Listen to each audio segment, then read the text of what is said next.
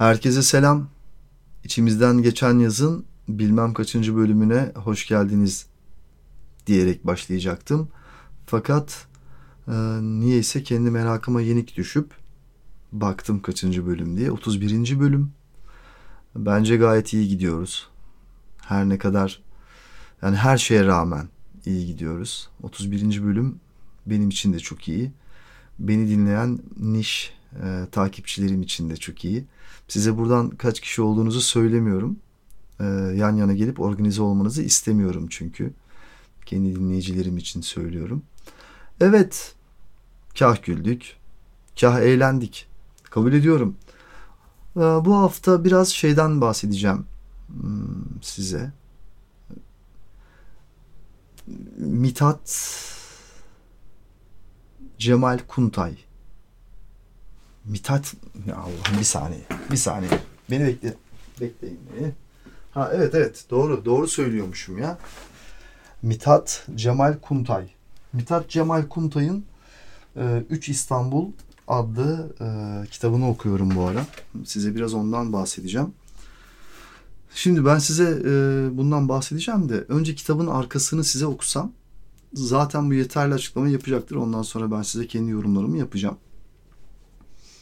İkinci Abdülhamit, meşrutiyet ve mütareke dönemlerinin toplumsal ve kültürel dönüşümlerini konak, yalı ve köşklerin içinden yansıtan Üç İstanbul romanı, geniş kişi repertuarıyla 20. yüzyıl klasiklerimiz arasında benzersiz bir yer, yere sahiptir.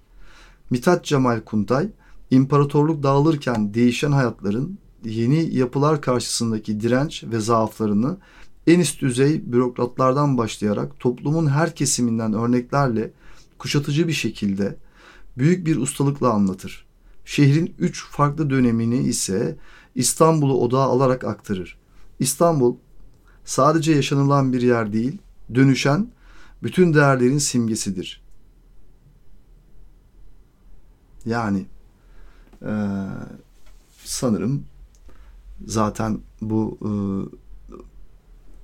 o alıntıyı kim yapmış arkaya onu bilmiyorum. Herhalde o editörlerin işidir. Ama çok doğru bir yorum. Ee, çok uzun zamandır aklımdaydı bu kitabı edinmek.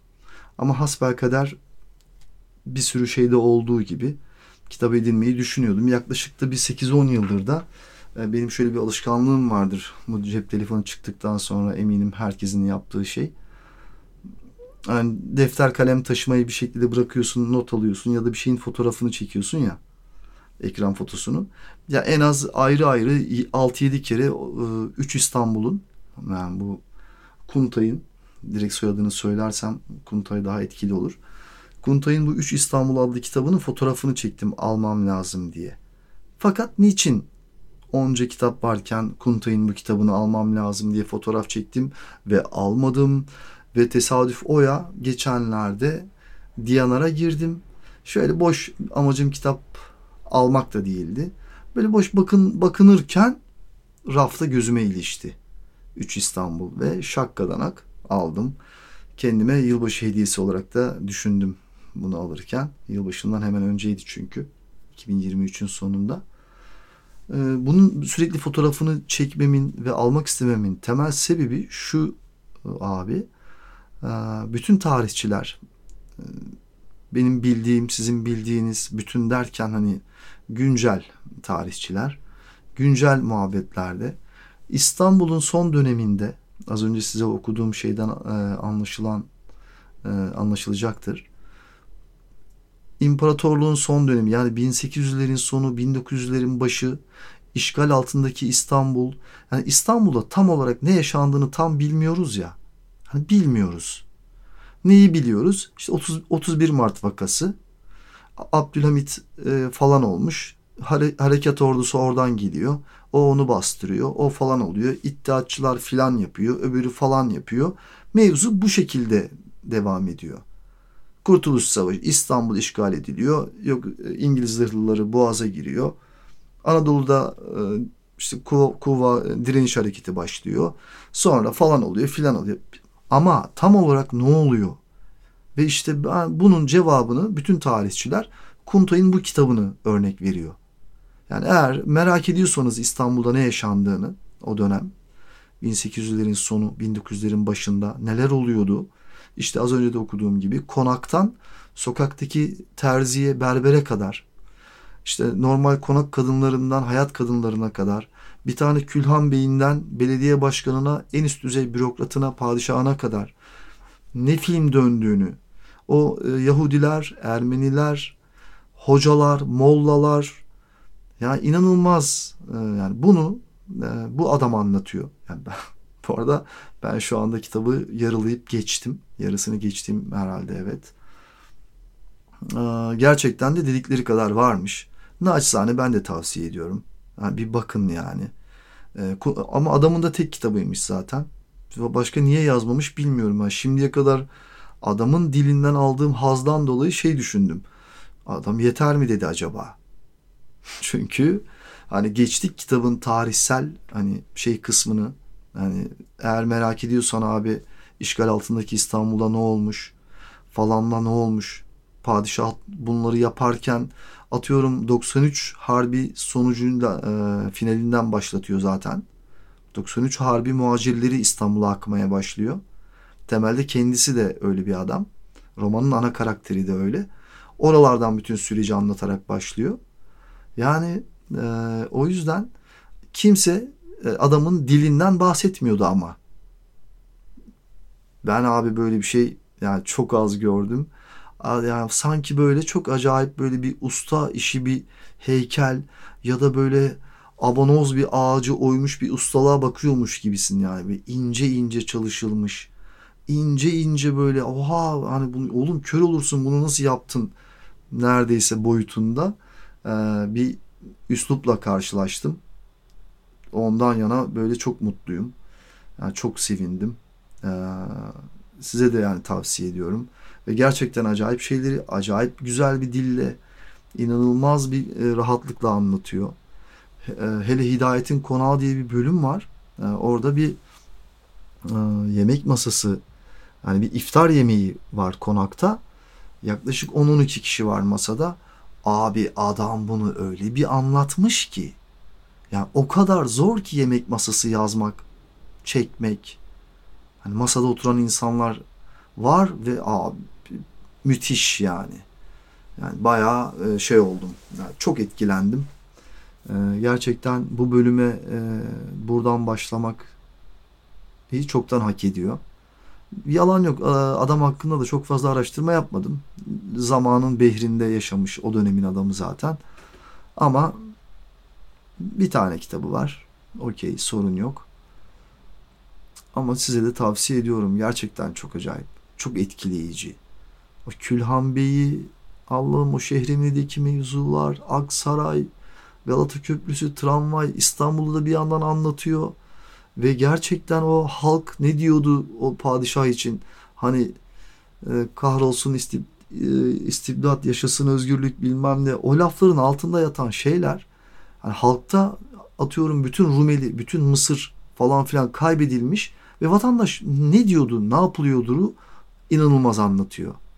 Ve bunu o kadar doğal, hani günlük bir şeyin içindeymiş gibi anlatıyor çok inanılmaz. Yani şimdi şimdi yani finallemediğim için e, tam fikrimi söylemiyorum ama şu ana kadar gerçekten çok etkileyici. Çok etkileyici. Yani Kunta'yı tekrar tekrar söylüyorum bir bakın yani. Yani hepimizin ya bu bu tarz işlerin zaten mesela bazı böyle işler vardır. Yani bu bölüm biraz kitaplar üzerinden konuşalım o zaman. Yani mesela bence bu kitap muhtemelen finalinde de yanıltmayacak. Ama mesela e, orta öğretimlerde, e, ilk öğretimlerde ya da lise dönemindeki çocuklara okutulmak zorunda olabilir yani. Yani bir sürü tarih dersinden daha açıklayıcı. Yani ne yaşandığını çok net anlatıyor. Yok öbürü diyor ki o Kızıl Sultan, öbürü diyor ki dünyanın en iyi adamı öbürü. Bak vatandaş ne diyormuş. Ne yaşanıyormuş yani aşağıda üstte yaşa, o piramidin ucunda yaşananlarla aşağıda yaşananlar arasındaki şey ve inanılmaz bir dönüşüm. Yani mesela bunun bu, bu kitap daha bitirmediğim halde okullarda okutulması gerekli bir kitap olduğunu düşünüyorum. Bunu mesela bana şey de yaşatmıştı. Ee, Ahmet Ertegün'ün e, hayatını anlatan Son Sultan diye bir tane kitap var. Eğer denk gelmediyseniz e, mutlaka ona da bir bakın. Yani o kitabı okuduktan sonra da çok etkilenmiştim. Onu yazan bir yabancı okey ama e, işte Ahmet Ertegün'den bahsediyor. Hollywood filmlerinde Ray Charles'ın filminde de e, bir e, Amerikalı bir aktör tarafından da canlandırıldı Ahmet Ertegün. Bilmiyorum hatırlayanınız var mı? Kel kafalı böyle jilet gibi takım elbiseli bir adam. Abi Son Sultan kitabın adını bir daha söylüyorum. O kadar etkilendim ki o zaman şey düşünmüştüm yani bu kitabın kesinlikle ülkedeki bütün okullarda okutulmak zorunda. Yani korkunç büyük bir başarı hikayesi. Tamam başlangıç noktası nedir? Ahmet Ertegün'ün babası bunların hikayesi 3 aşağı 5 yukarı şöyle Özbekler tekkisi bilmem ne ama bunlar İstanbul adamı. Ahmet Ertegün'ün babası Osmanlı'da e, şey olarak bürokrat. Dolayısıyla servi falan imzalamaya giden ekibin içinde bu Ahmet Ertegün'ün babası da var. Bilmem kim Ertegün. Şu anda adını hatırlamıyorum. Ki genel genel olarak isim hafızam da çok sağlam değildir. Hep karıştırırım isimleri. O yüzden vermemeye çalışıyorum isim. Çok saçma bir şey söyleyip komik olmamak için. Onun babası mühim bir adam. Şimdi babasının şöyle faydalı şimdi diyeceksiniz ki ulan adam başarı hikayesi ama ya ama yine bence de dev başarı hikayesi. İşte babası böyle bir adamken şimdi Ankara'da hükümet kuruluyor. Ahmet Ertegün'ün babası böyle bir adam. Osmanlı Sarayı'nda mühim bir adam. Serv bilmem ne falan anlaşmaya. Daha sonra Lozan anlaşmaya giden tayfanın içinde de var ama. Antlaşmaya imza atanların o ekibin içinde. O süreç çok ilginç. Ee, bunun babası Osmanlı için bunları yapan bürokratlardan bir tanesi. Önemli bir adam. Ankara'da hükümet kurulduktan sonra İstanbul hükümeti yani Ankara hükümeti İstanbul'a diyor ki bizim ne yaptığımızı görmek istiyor musunuz? Öyle atıp tutması değil. Gönderin diyor üç tane adam. Ne yaptığımızı size gösterelim. İstanbul hükümeti de üç tane yok dahiliye nazırı yok Fittoş üç tane adam. Bir tanesi de Ahmet Ertegün'ün babası. Bunlar trene binip Ankara'ya gidiyorlar. Yani Ankara başkent olmuş. Ama ne oluyor orada ne film dönüyor gö- görmek yani üç günlüğüne bir davet bu. Üç günlüğüne geliyorlar. Mustafa Kemal bunları e, nasıl söyleyeyim ona geri göndermiyor. Herhalde yaklaşık 3 ay falan orada kalıyorlar. Bunun 3'ü. 3 ayın sonunda üçü birden e, artık geri göndermeye karar veriyorlar. Yani gö- gönderelim diyorlar. Fakat Mustafa Kemal Ahmet Ertegün'ün babasına diyor ki kardeşim diyor sen de bizim ne yaptığımızı gördün. Ne yapmaya çalıştığımızı da gördün. Diyor ki sen gel bizimle kal. Boş ver diyor İstanbul'u. Ve abi adam kalıyor. İşte herif kalmayı tercih ediyor abi. İnanılmaz.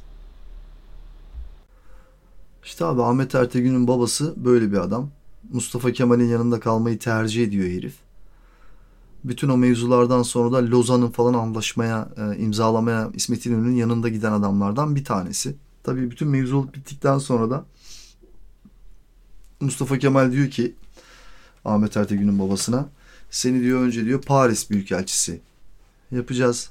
Paris'e gidiyor. Paris'ten Londra'ya tayin oluyor. Zaten e, Ahmet Ertegün'ün mevzusu da daha çok çocuk işte küçük o zamanlar. İşte Paris'i biliyor. Oradan Londra'yı biliyor. Londra'dan da Amerika, Washington'a e, Türkiye sefiri olarak yani büyükelçisi olarak atanıyor. Oldukça mühim bir adam. Siz benim e, adını hatırlayamadığıma bakmayın. Soyadı Ertegün. E, sonra çok acayip hikayeler orada başlıyor. Çünkü Ahmet Ertegün abisiyle beraber orada büyüyorlar. Şimdi işin ilginç kısmı, komik kısımları var. Bir sürü var da. E, şimdi bizde ırkçılık diye bir şey olmadığı için düşün gittikleri tarih 35-40'lar yani. 1940'lardan 50'lerden falan bahsediyoruz. Ahmet Ertegün'ün çocukluğunu da hesaplarsan. Orada korkunç bir ırkçılık var. Ama bizde bir ırkçılık diye bilgi yok. Olmadığı için buna e, bu şöyle şeylere sebep oluyor.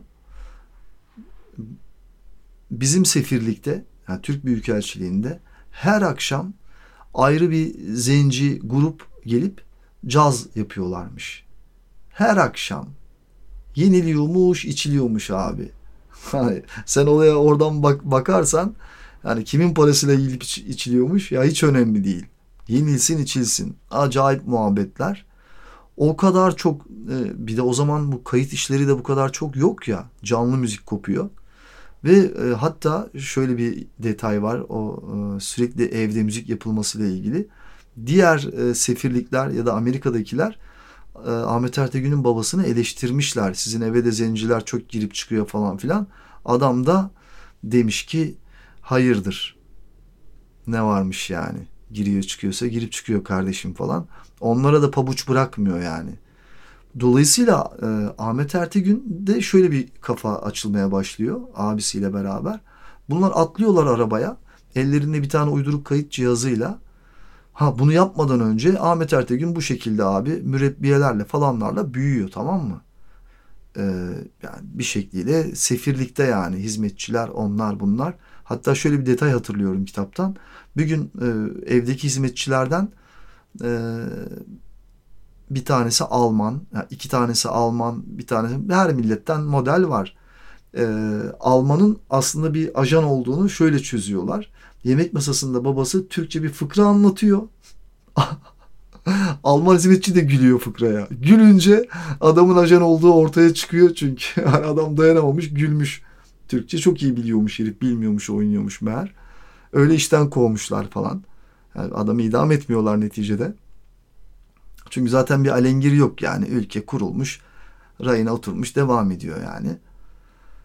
Sonra e, Ahmet Ertegün'ün işte bu önemli olan işte Büyükelçi babası e, öldükten sonra onu da yakın tarihe meraklılar bilecektir. Cenazesini bir süre bekletiyorlar e, Amerika'da. Çünkü onun bizim özel ve önemli bir günümüze denk gelmesini istiyorlar. Ve Amerika'nın o meşhur Missouri zırhlısı mı ne e, onunla geliyor. Boğaz'a Amerikan donanmasıyla getiriyorlar bu büyükelçinin cenazesini. Cenaze töreni şu bu falan filan. Ondan sonra diyorlar ki aileye de e, hadi artık geri dönmenin vakti geldi. Annesi kız kardeşi dönüyor. Fakat Ahmet'le yani Ahmet Ertegün'le abisi diyorlar ki kardeş biz dönmüyoruz. Devlet de diyor ki iyi abi dönmezseniz dönmeyin. Ama tabii ki paranın musluğu kapanıyor devletle işleri kalmıyor. Bu sefer bunların işte gerçek e, şey hayatları başlıyor işte. O zaman da Ahmet Ertegün kaç 18 19 20 yaşlarında bir çocuk. Tabii ki orada büyümüşsün. Ne işin var Türkiye'de yani. Bunlar bu sefer abi ilk kez işte Atlantic Records dediğimiz o dev ünlü müzik şirketinin e, bir tane merdiven altında bir tane e, kazandıkları parayla plak basma makinesi alıyorlar. Bu plak basma makinesiyle merdiven altında plak basmaya başlıyorlar. Ve o zaman şöyle dönemler ırkçılıktan falandan dolayı ama e, Ahmet Ertegün'ün babasından da kaynaklı genlerinde bizde ırkçılık olmadığı için hiçbir sorunu yok. Bu sefer atlıyor arabaya abi. Yanında kim var? Bazen abisi bazen başkası. Amerika'nın güney kısmını sürekli arabalarla gezerek sanatçı aramaya başlıyorlar. Ve inanılmaz insanlar buluyor. İşte Aretha Franklin'den Ray Charles'ına, Ray Charles'ından Rolling Stones'una kadar, Eric Clapton'una kadar Ahmet Ertegün'ün sanatçıları. O kadar acayip işler yapıyor ki hatta kitabın bir yerinde adam yazar mı belirtiyor bunu. Şöyle bir şey söyleniyormuş. 1960 ile 80 arası 1980 arası falan Ahmet Ertegün ne dinliyorsa bütün dünya onu dinliyormuş. Lafa gel. Farkında mısın edilen lafın yani? Yani 20-30 yıl boyunca yani bu müzik e, eleştirmenin yorumu yani bir tanesinin. Ahmet Ertegün ne dinliyorsa bütün dünya onu dinliyormuş. Yani mutlaka yani denk gelmediyseniz bir bakın o kitaba. Son Sultan. Gerçekten Son Sultanmış adam. Gerçekten sultan gibi de yaşamış. Yani bu Rolling Stones neydi o? Ee, Mick Jagger mıydı o herif? Onun anı, onun anılarında da var. Adam Ahmet'in evine gittikleri zaman şok oluyorlarmış çünkü evde hizmetçiler varmış. Mürebbiyeler falanlar. Çünkü Ahmet Ertegün öyle büyüdüğü için parayı bulduktan sonra tekrar o çocukluğunda bildiği hayata dönmüş. Tabii Amerika'daki Amerikalıların bırakçıları falan aklı hopluyormuş yani. Ahmet'in evine gittikleri zaman. Acayip bir e, hayat yaşamış yani. Ve e, şöyle de direnmeyi çok büyük biliyor. Normalde bütün e, Amerikan müzik sektörü, dünya müzik sektörü Yahudilerin elinde. Ve onca Yahudinin arasında bir tane Türk. Ve inanılmaz hikayeler. Bunlar benim aklımda kalanlar yani. Mesela, mesela Ahmet Ertegün Londra'ya gittiği zaman Londra'ya gelmeden 3 gün önce herkesin haberi olurmuş ve hangi mekana gidecek diye sıraya girerlermiş müzisyenler. Ve e, Eric Clapton'ı da şöyle keşfediyor. Eric Clapton 17 yaşında falan bir çocuk. Ahmet'ten falan haberi yok yani onun konudan. Bir yerde bir arkadaşıyla biralarken bunlar sahnede de sarışın bir tane çocuk gitar çalıyormuş. tamam mı? Çocuk çalıyor. Bunlar oturuyor. Ahmet ertesi gün böyle arkasını dönmüş. Kim demiş bu çalan çocuk ya? İşte Eric Clapton diye bir çocuk falan. Bir çağırın bakayım demiş yanıma. Gel demiş bir otur bakalım kardeşim. Abi Eric Clapton o. Yani çocuk Eric Clapton oluyor işte yani. Ahmet Ertegün böyle bir adam yani. Sonra Paşa e, Bodrum'a bir tane yazlık yaptırmış. Yıllarca da gelmiş gitmiş. Bin tane şey yardımcı olmuş. Ülke ilişkileri falanlar elinden geleni de yapmış yani. Yani çok kaliteli, inanılmaz kariyerli, e, gerçek bir başarı hikayesi yani. Neticede evet öyle yerlerde büyüyor. Babası büyük elçi olduğu için orada bunları kabul. Ama zaten babası döndükten sonra dev bir sefalet başlıyor abi. Yani bunun ne kadarı şans, ne kadarı başarı yani olacak şey değil yani. O sefaletin içinden Atlantik Records'u kuruyor ve bir yerde artık bir level'da Sony gelip diyor ki kardeş sen bunu bize ver. Verirdin vermezdin. Ya yani dönen paralar akıllara zarar yani. Zaten aşırı zengin de bir adam oluyor. Neticede şaşırtmıyor yani. Yani bu Ahmet Ertegün e, yani Son Sultan'dan bağımsız size de olur mu bilmiyorum. Mesela ben e, çok iyi bir çeviri kitabı kitap okuduğum zaman hep şunu yaşarım. Ulan bunun orijinali nasıldır acaba? Ha, çevirisine ben böyle kopuyorsam bunun orijinali nasıldır acaba? Bunu çok merak ederim. Tabii bu şöyle e, bir durum içinde e, geçerli. Çok iyi Türkçe bir şey okuduğum zaman da aynı hissiyatı paylaşıp gülüyorum mesela. Diyorum ki bunu çevirecek olsalar nasıl çevirirler acaba? Ya da mesela şeye çok şaşarım. Ya. Yaşar Kemal'in bir sürü kitabı çevrilmiş. Ben Yaşar Kemal külliyatını yemiş bir adamım. Çok nadir insanın takipçisiyimdir hayatımda. Olmadım pek. Nadir adamlardan birisi Yaşar Kemal'dir. Okumadığım kitabı yoktur. Onun çevrildiğine falan aklım kesmiyor yani. Nasıl çeviriyorsunuz ki diyorum yani Yaşar Kemal'i. Ben biliyorum Yaşar Kemal'in e, ayrıca da Yaşar Kemal Sözlüğü diye de bir kitabı var. Düşün Türkçe yazıyor adam. Biri de oturmuş Yaşar Kemal Sözlüğü diye kitap yazmış. Yaşar Kemal'in oradaki o yöresel ağızla söylediği şeyler, abi yaptığı dev betimlemeler bilmiyorum aklım şaşıyor yani. Gerçekten çevirisinde o etkiyi veriyor mudur? Mutlaka veriyordur diye düşünüyorum yani. Ama Yaşar Kemal de yani bakmadıysanız tavsiye ederim. Yani gerçekten çok büyük yazar yani Yaşar Kemal. Kör Kemal namı değer. Yaşar Kemal'in bir gözü kör biliyorsunuz. Onun da sebebi normalde Yaşar Kemal e, Rus işgalinden Adana'ya doğru göç eyleyen Vanlı bir ailenin çocuğu. Bunlar o çocukluğunda hatırlıyor zaten. E, ve galiba özellikle bu tan yeri horozları hmm, son üçlemesi var onun. Üçlemenin adı neydi ya? Tan yeri horozları bir tanesi. Yani son üçlemesinde de bunlardan da bahsediyor. Özellikle savaş dönemi böyle e, şey e, çocuk çeteleri varmış tamam mı? Yani annesi yok, babası yok, evi yok, barkı yok.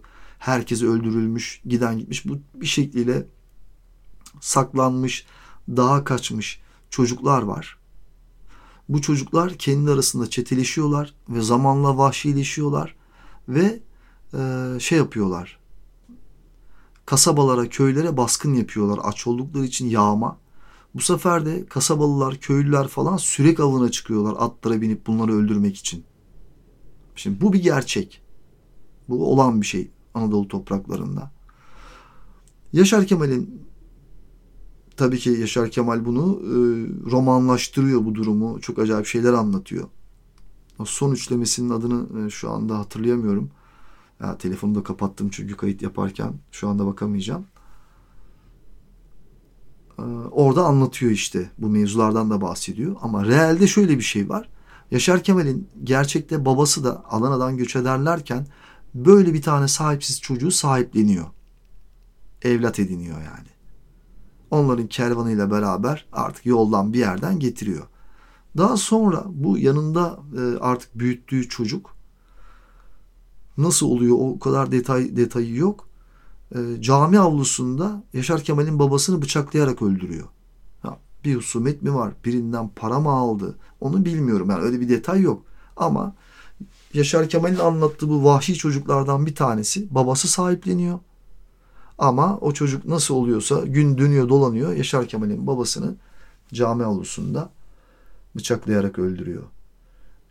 Yaşar Kemal'in bir gözünün kör olmasının sebebi de ulan ne magazin verdim be. Neyse. Biraz da magazin şart ya. Ee, bir Yaşar Kemal'in bir gözünün kör olmasının sebebi de Kurban Bayramı'nda amcası kurban keserken ona yardım edeceğim derken saçma sapan oradan bıçak kaçıyor da falan gibi böyle mide bulandırıcı korkunç bir hikaye yani. Aslında hiç haber değeri taşımıyor da hadi ben size bunu magazininde söylemiş olayım yani. Ee, yani Yaşar Kemal büyük adam. Bunu ben söyledim diye değil zaten. Yani bazen hepiniz yani bazen bir şeyleri bilsen de duymak istersin ya. Yani birçoğunuz zaten biliyorsunuz ama belki de sebep olur yani.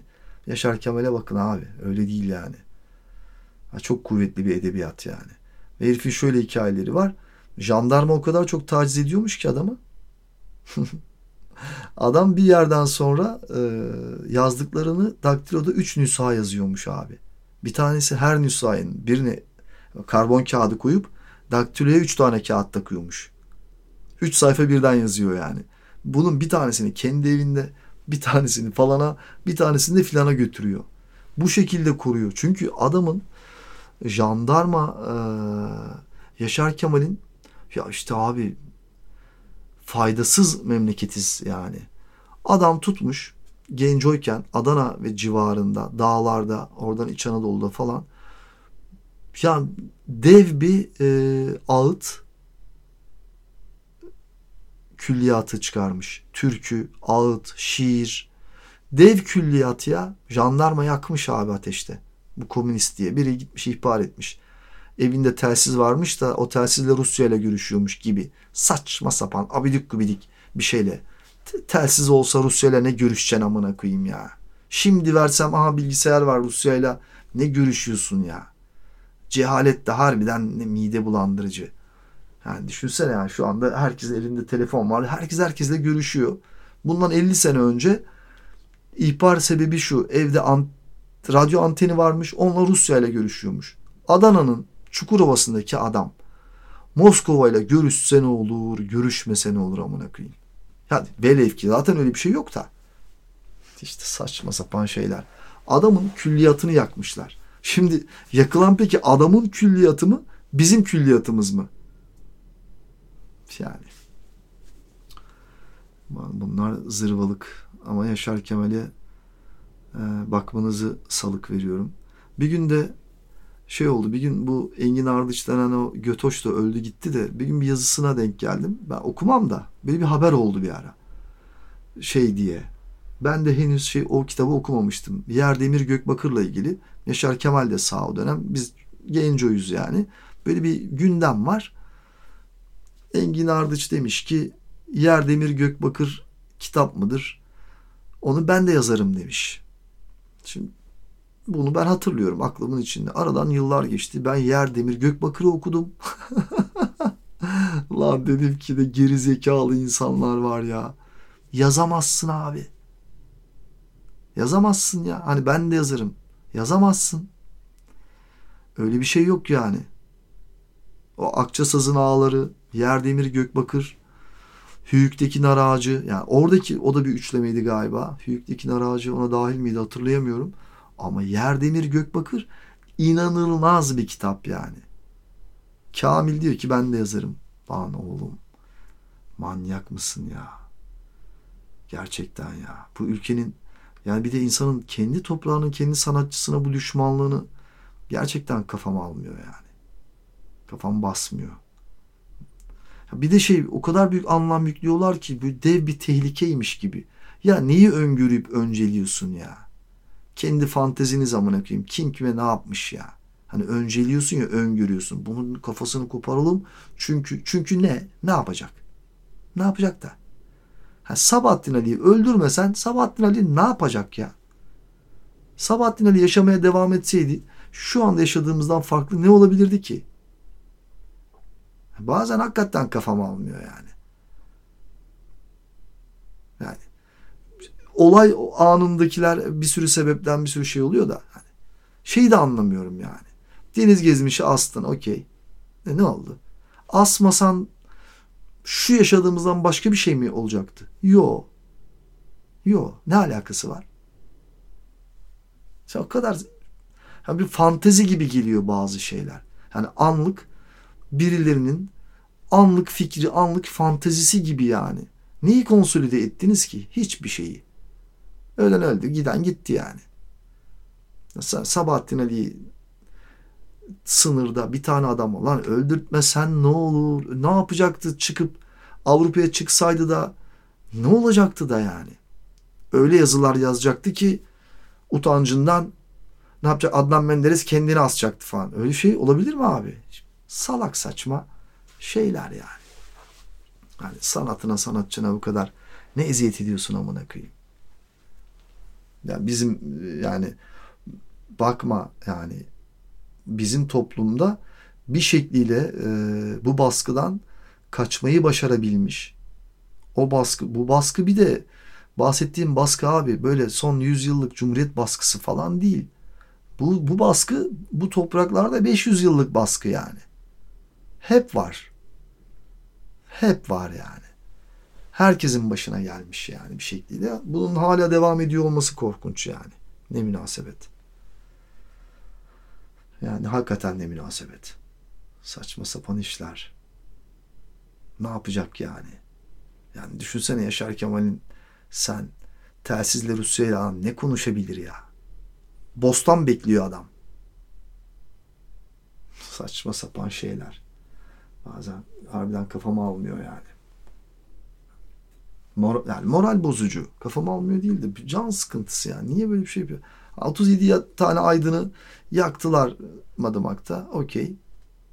Ee, ne olacaktı yani? Onları yakmasanız şu anki durumdan farklı ne onları yakınca ne oldu da demeye çalışıyorum. Yani onlar olunca ne oldu?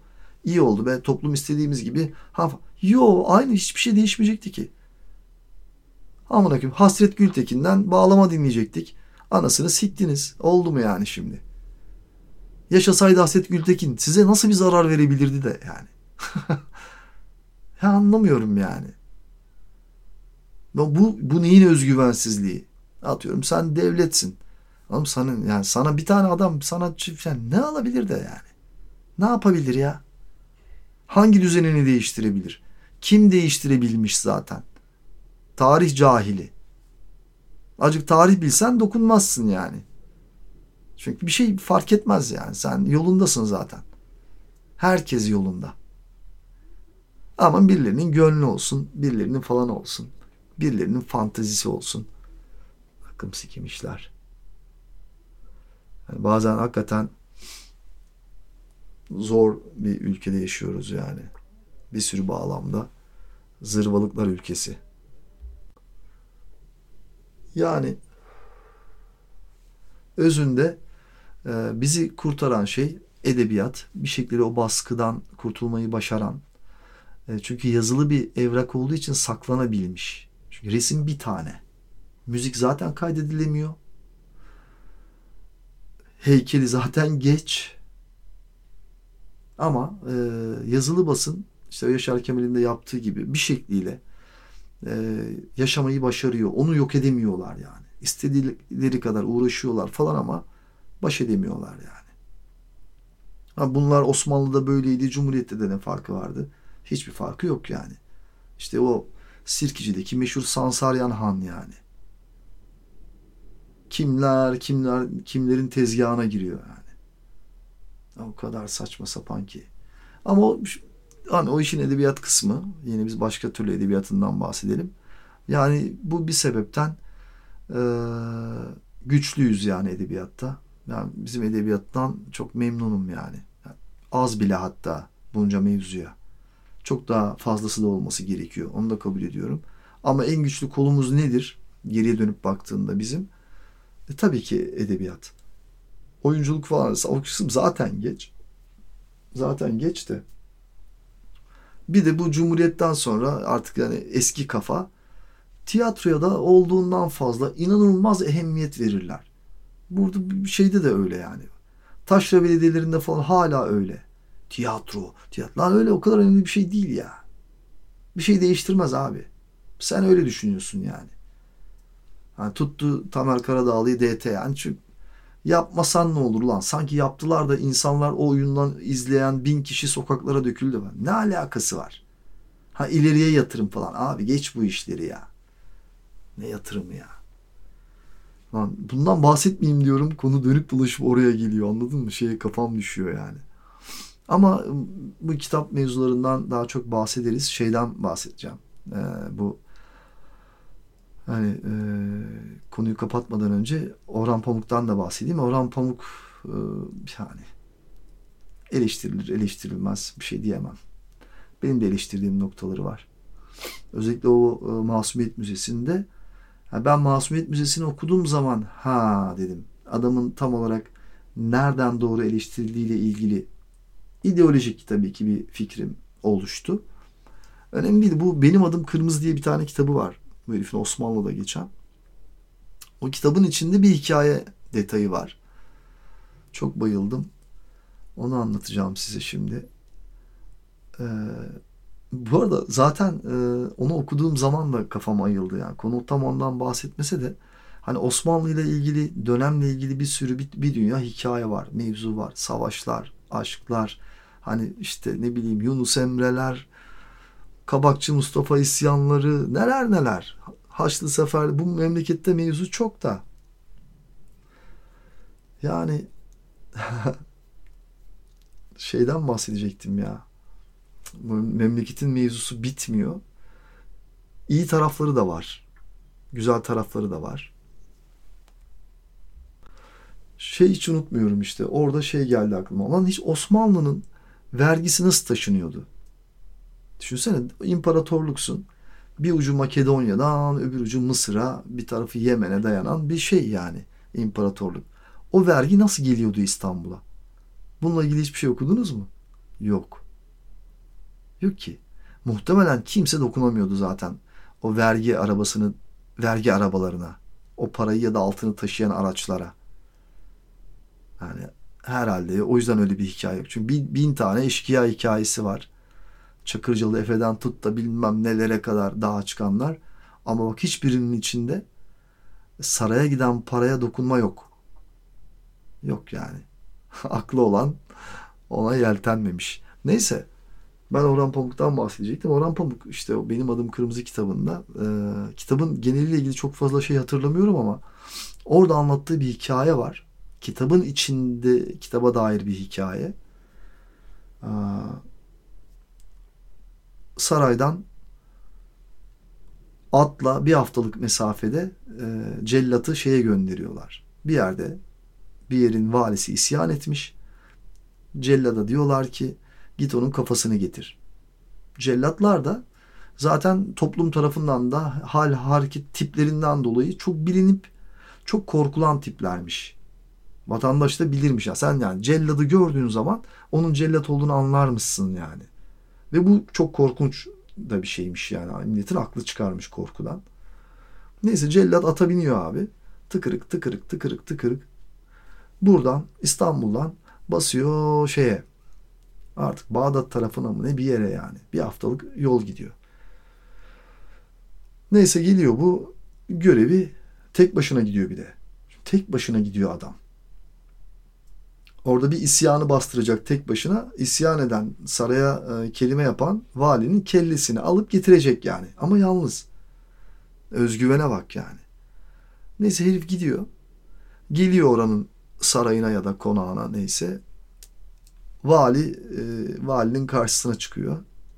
Valiyi getiriyorlar daha doğrusu ayağına.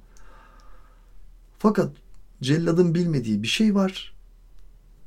Vali de tabii haber alıyor e, celladın onun kellesini almaya geldiğiyle ilgili ve celladı bir oyun ediyorlar.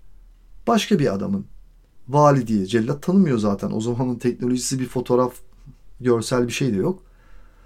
Ce, vali kim diyor? Bu diyorlar. Bir tane adam. Aslında vali o değil yani. Vali saklanmış. Gariban bir adam. Adam ağlıyor ama nasıl ağlıyor adam? O, şimdi o kadar güzel tarif ediyor ki herif de şimdi. Bu diyor cellat için diyor çok son derece normal bir durum diyor yani. Şeyin e, öl, canını alacağı adamın ağlaması, yalvarması adamın 20 yıllık mesleği yani. Çok aşina alışık olduğu bir şey. Normalde diyor asla bunlardan da etkilenmeyecek bir adam.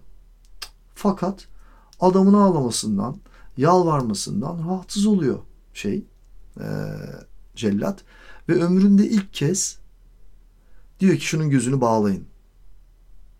Yani idam edeceği adamın ömründe ilk kez gözünü bağlatıyor.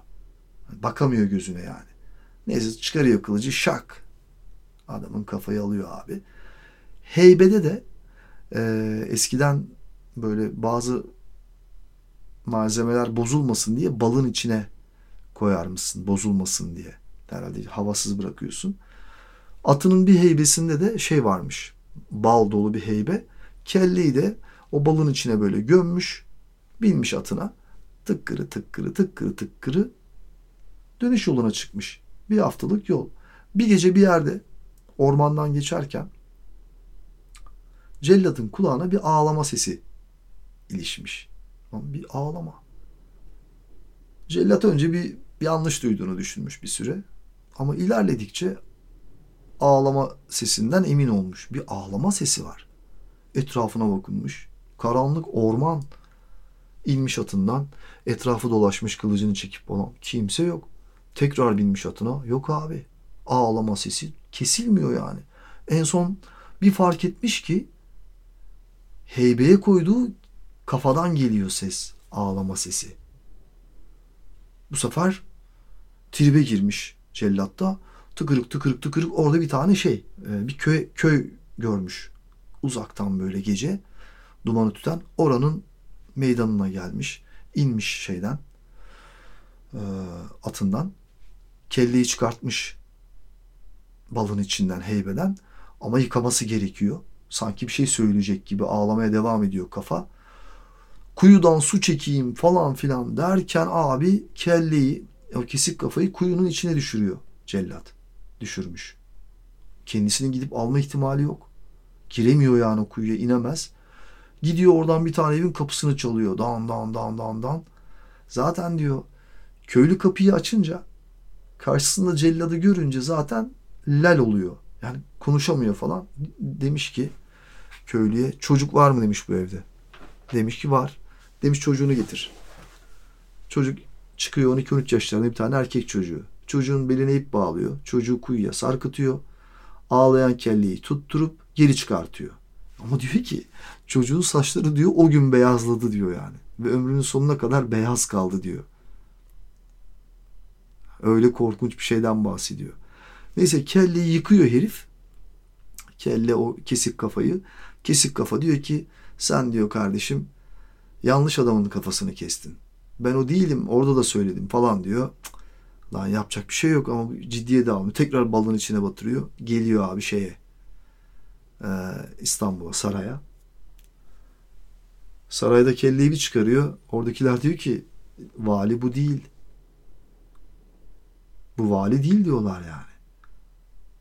Herkes şimdi cellada bakıyor. Cellatta o sırada yandan bir kapı açılıyor. İçeri yeni bir cellat giriyor. Cellat anlıyor ki sonu gelmiş yani. Yani arkadaşlar edebiyat candır. Yani artık ne nasıl öveyim ki abi. Yani hepinizi çok öpüyorum. Konuşmak üzere diyorum.